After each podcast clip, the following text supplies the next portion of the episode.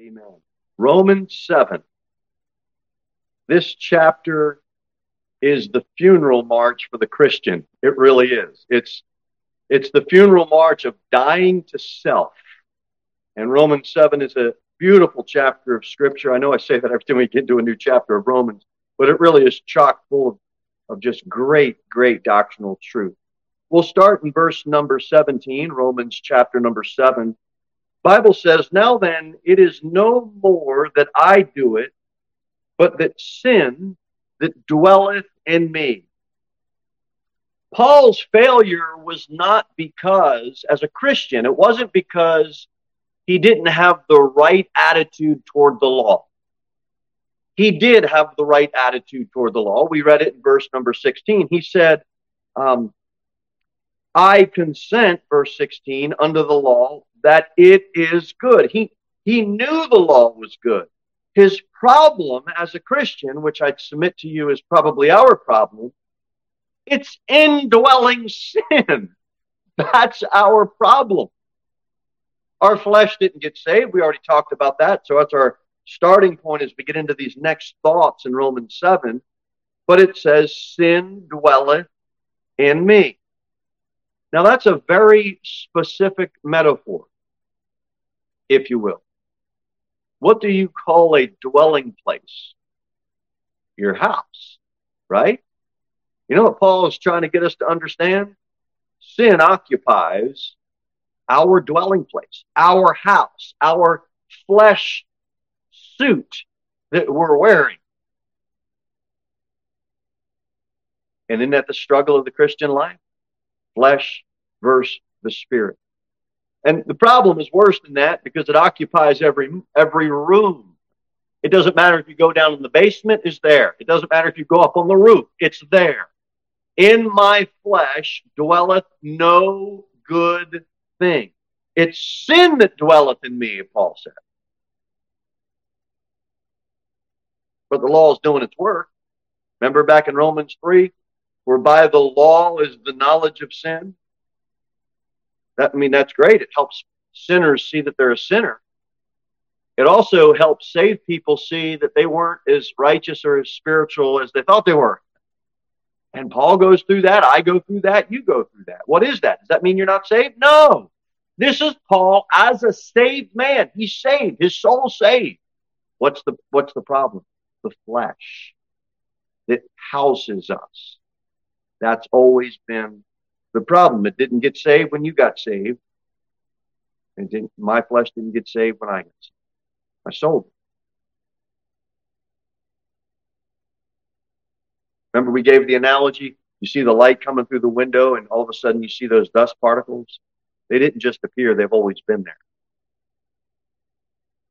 And the more we get into this Christian life, the longer we get into it, we realize, oh no, it's not just dust particles. There's dirt piled on the floor. There's dirt piled in the basement. There's dirt piled on the furniture. It's ruining my house. It's ruining my furniture. It's sin.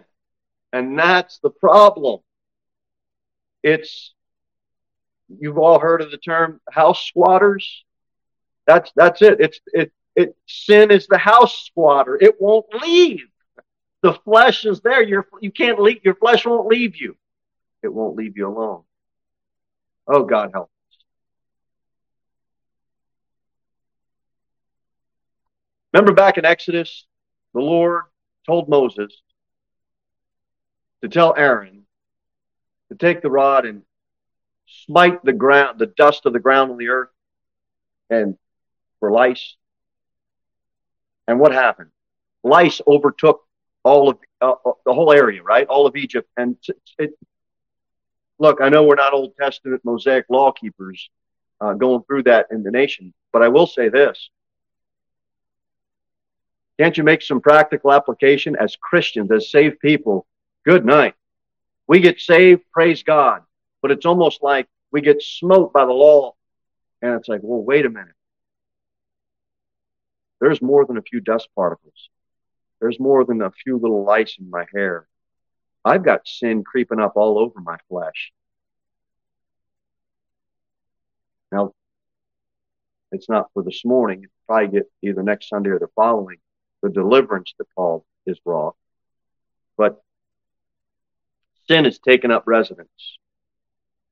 Now, what's the we we mentioned this problem earlier. In 1 Corinthians 3, it says that the Spirit of God dwelleth in you.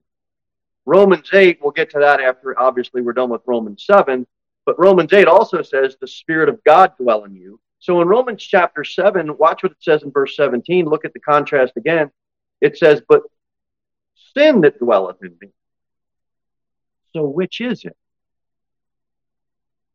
Do we have a contradiction in the Bible between Romans 7 and 8, Romans 7 and 1 Corinthians? We don't have a contradiction in the Bible. What we have is both.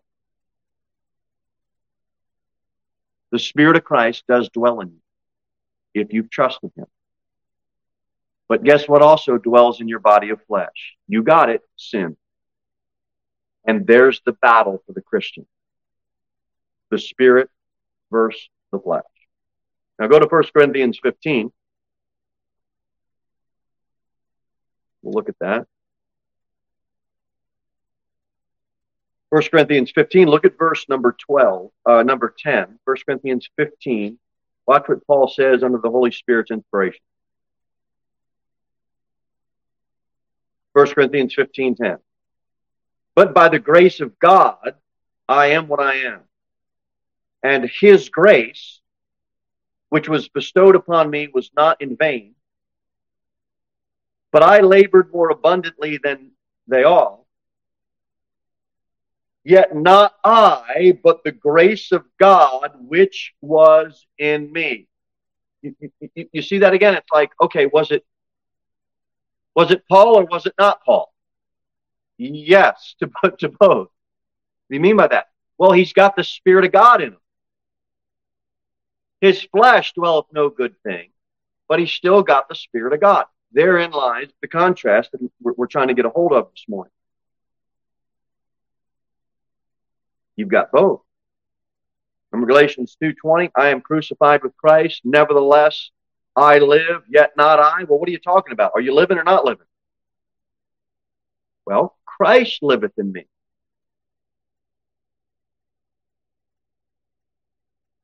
and the life which I now live in the flesh, I live by the faith of the Son of God who loved me and gave himself for me. Are you going to get rid of your flesh? No, you're not. Galatians 2 tells us how to live as we're trapped in this sinful body of flesh. Christ has to do it. His spirit has to lead and guide.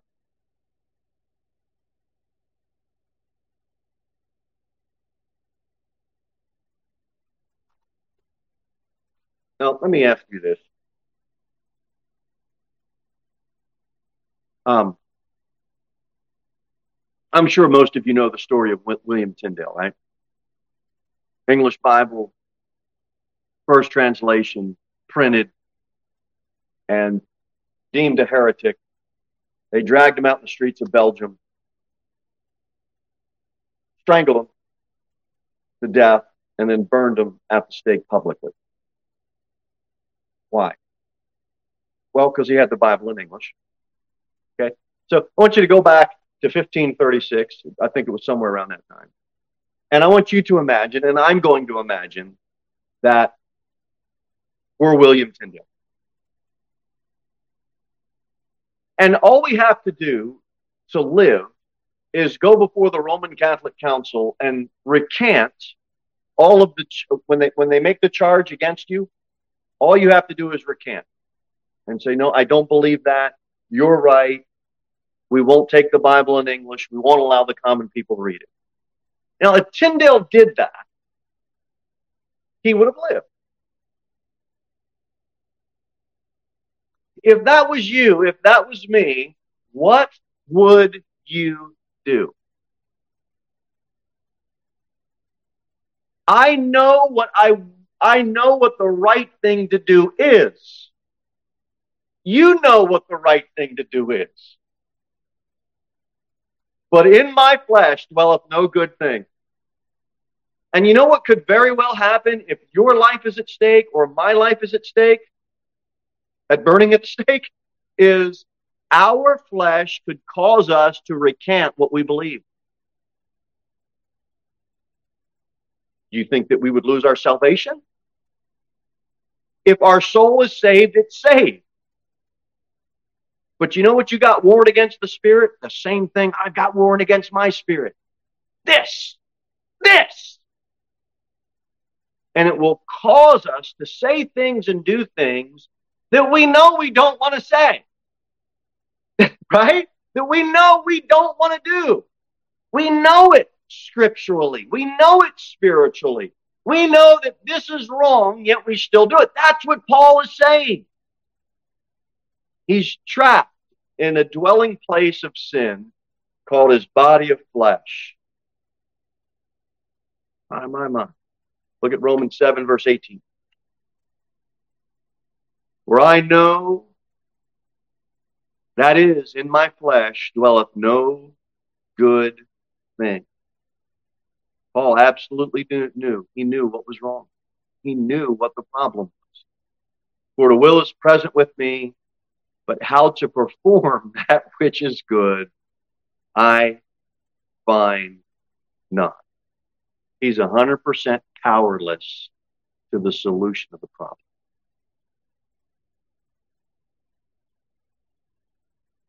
You go to the doctor, and the doctor can diagnose our problem.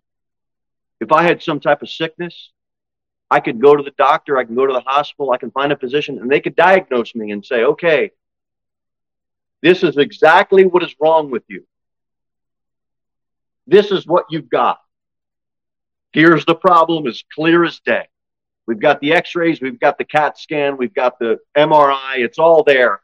And the doctor clearly shows you and explains to you the problem. Okay, doc, now what are we going to do? I don't know. I don't I don't have a cure for it. I don't have a fix for it. That happens all the time. The Christian life is not like going to the doctor.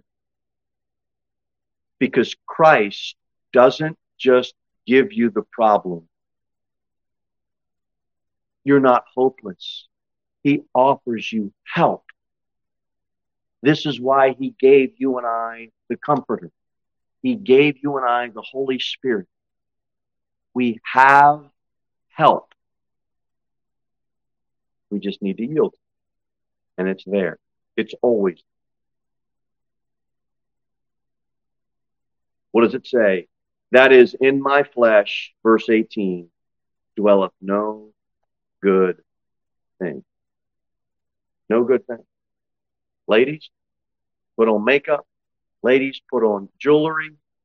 Ladies, put on perfume. Why? To beautify the flesh. You know what men do?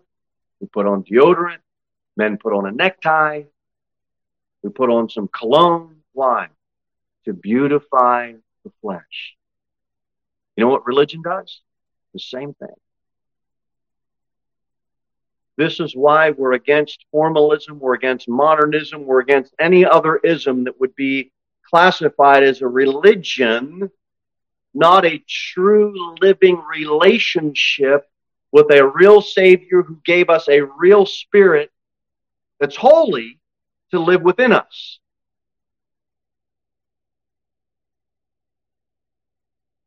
We don't want to look bad. We don't want to come across wrong.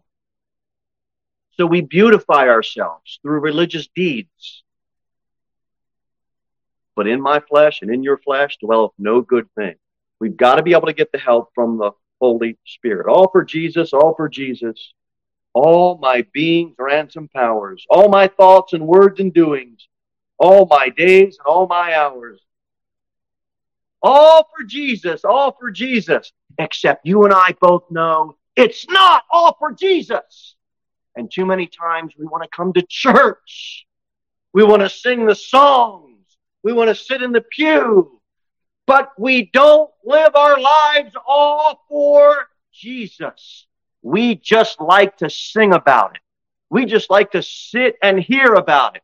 Woo! I'm telling you, God gave you a spirit that would allow you to take action on the songs that you sing. And the songs that I sing. I don't want to just sing a song. He leadeth me, he leadeth me by his own hand, he leadeth me.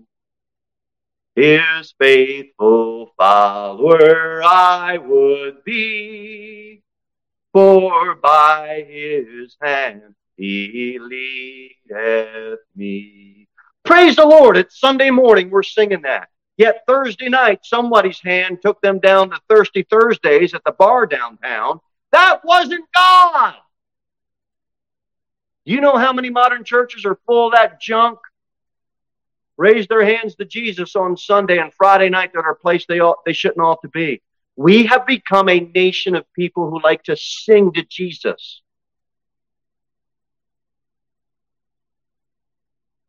But during the week, our flesh just leads us all over.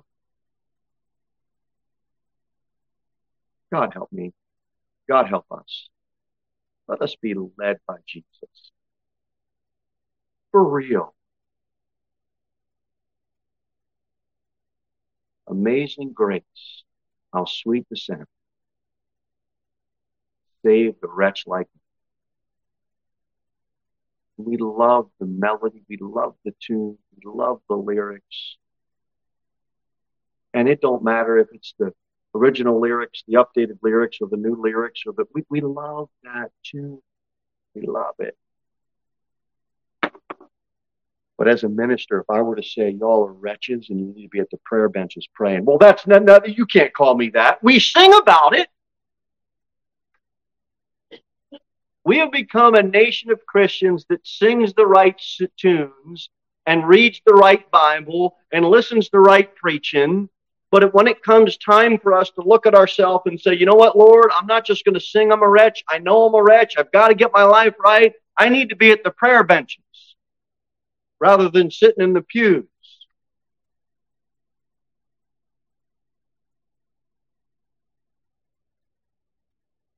People say, well, Brother Jimmy, the 40s are over. That, that, that time's been gone.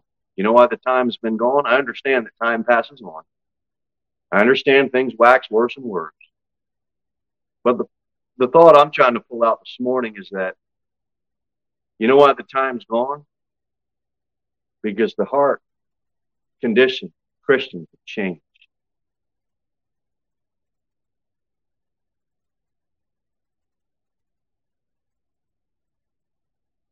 And instead of young men 18 to 25 lining up, trying to give the church their testimony of how they were called to preach, they're lining up to tell their church, see, we're going to some secular college and we're going to learn how to become a millionaire or get this career and spend 90 hours a week do, doing everything that they can to promote themselves, and they have no time for Christ.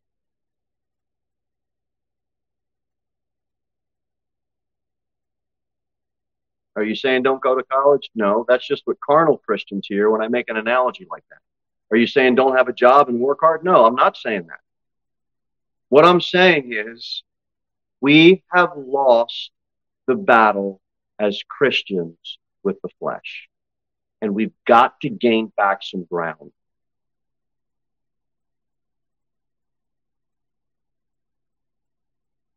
We're not going back to the 40s, but culturally, our hearts can go back to where the majority of men and women were that professed Christ.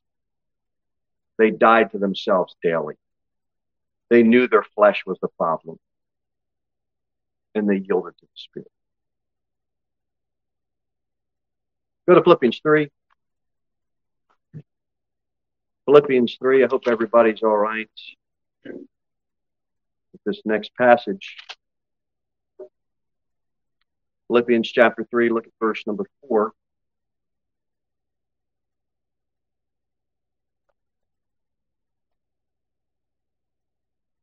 Eh, you hear the term, people say, well, my superpower is.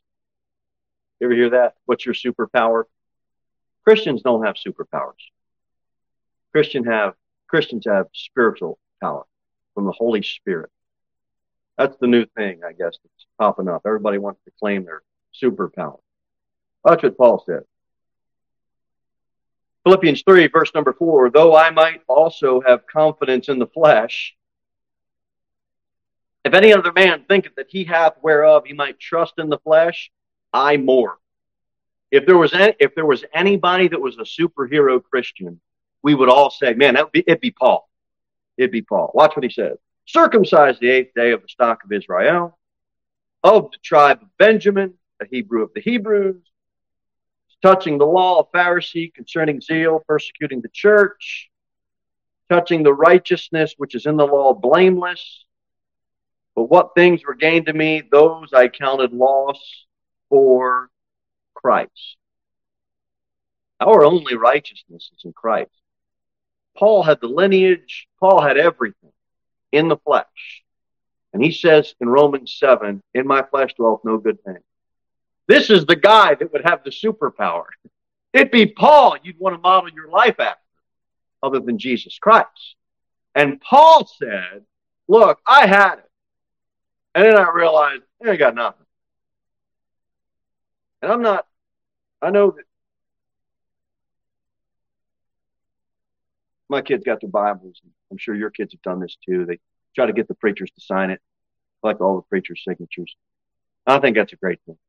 I think some have taken it too far, and they you don't don't idolize a man and all that. So there's there's okay, there's that side of it, but that's not where I'm going. That's not what I'm talking about. Um, I think it's a good thing. It's better than learning all the stats about all the baseball players. To learn about who the preachers are. I think that's a good thing. Any young person ever asked me to sign their Bible, this is the verse that goes in it. The next verse in Philippians 3. And it says, Yea, doubtless. Philippians 3 8.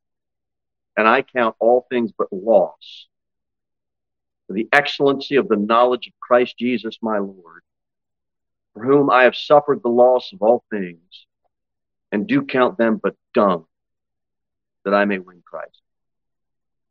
Because I want every young person, if they look up that verse or they are already not familiar with it, if they're already familiar with it, they're reminded of it again to count every single thing in this life as a pile of dung and try to win more of Christ. Now that's written to save people, Tom. Save people. The Holy Spirit's trying to get a hold of and say, you know what? Win Christ. I thought that's pretty good. You know what's holding us back from not counting everything as a dung pile? This flesh this old flesh. All right, let's start to wrap up in Romans 7. We'll finish it out. Finish it out there, Romans 7.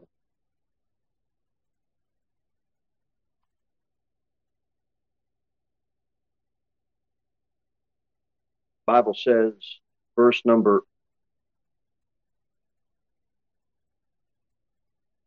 read verse 18 once again. For I know that in me that is in my flesh dwelleth no good thing. For the will is present with me, but how to perform that which is good I find not. Paul says, Look, I'm pathetic. I've got to live with myself. The frustration comes from the bondage of his flesh. How to perform that which is good, I find not. You ever hear someone compliment your spouse, and in the back of your head, you're thinking, yeah, well, you don't have to live with them. That's Paul as an individual Christian.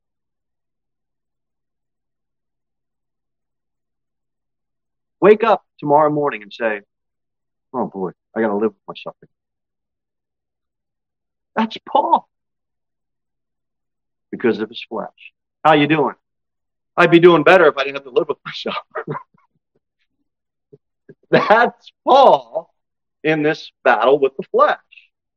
Verse number 19. For the good that I would, I do not. He said, I'm pathetic, guys. I wanted to do good, but I don't. But the evil which I would not, that I do. I'm so pathetic that instead of doing good, I just do evil, and I know the evil's wrong, but I still do it anyway. Lord, help me. Paul is against his own lifestyle in the flesh.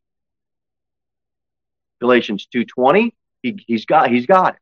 Romans 7, he's trying to show us, look, you're going to have to battle this spirit as a Christian. And you got two heartbeats that are bump, that are pumping. In a sense, one is pumping blood to tell you get closer to Christ, get closer to God. The other one's pumping blood saying you telling you trying to pump get away, stay away, stay away. That's the flesh battling the spirit. I was a kid, I played this game. Uh, you know those little kiddie pools, you fill them with water, you go out and splash around on them. Well, you know, you get a little sailboat and put it in there. You know, you're in the pool and then, you know, you get your brother or you got your friend from the neighborhood and you both are trying to get down. And you're, what you're trying to do is it, you know, the sailboat, little toy sailboat's on the water and you're trying to blow it to get over closer to that side and he's trying to blow it to this side. And fun game until you almost pass out from blowing on the, the, the thing so hard. But the point I'm trying to make is that's the flesh trying to blow you away from doing the things of God. And we got to get it in subjection because it's the Christians' the worst nightmare. Verse number 20. Now, if I do that, I would not. It is no more I that do it, but sin that dwelleth in me. Paul says, Look, I'm not my own boss. I'm not self sufficient. I'm in bondage to my flesh. I'm in bondage to my flesh. We all are. And we're not going to get a new body of flesh until we get a glorified body. So Paul's saying, Romans 7 is trying to allow us to get a hold of that and say, you know what? You've got to recognize this fight. You've got to recognize it. It's a war. Verse 21, last verse. I find then a law that when I would do good, evil is present with me. Because your flesh ain't free. It's in bondage. And your flesh is there to try to stop you and defeat you. Now, I don't want to end on a hard note, so I'm going to try to bring it back up to a, a soft note, but this is going to be hard to hear. You know why we don't make all the outreaches that we say we're going to make? Because of our flesh. You know why do we don't make all the services like we know we ought to? because of our flesh.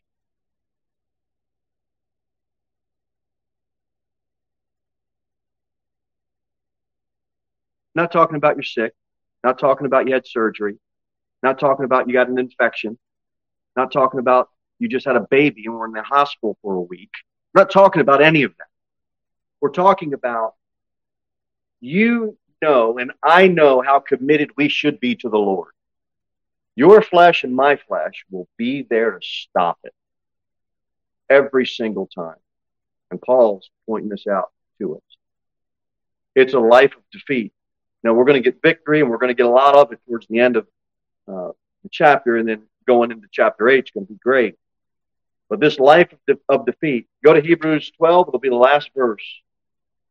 Remember that woman taken into adultery? Jesus said, Go and sin no more. We can't use Romans 7 as an excuse. Well, Paul is carnal and the flesh is a problem. We're in bondage to it. Let's just go out and sin. No, no, no. That is not how we get victory. We get victory through yielding to the Holy Spirit. Christ living in us is more powerful. But look at Roman, uh, look at Hebrews 12. We'll finish here. Bible says, Wherefore, seeing we also are compassed about so great a cloud of witnesses, let us lay aside every weight. Because me and Isaiah, we're going to run from here all the way down to Washington Avenue. And Isaiah is going to hold a sandbag that's 20 pounds. And I'm going to take my sandbag and I'm going to throw it down. I'm, and we're going to both going to run. Who's going to win? Simple. You know what God wants us to do? Lay aside some weights. What's weighing you down? Lay it aside. Then he says, and the sin which doth so easily beset us.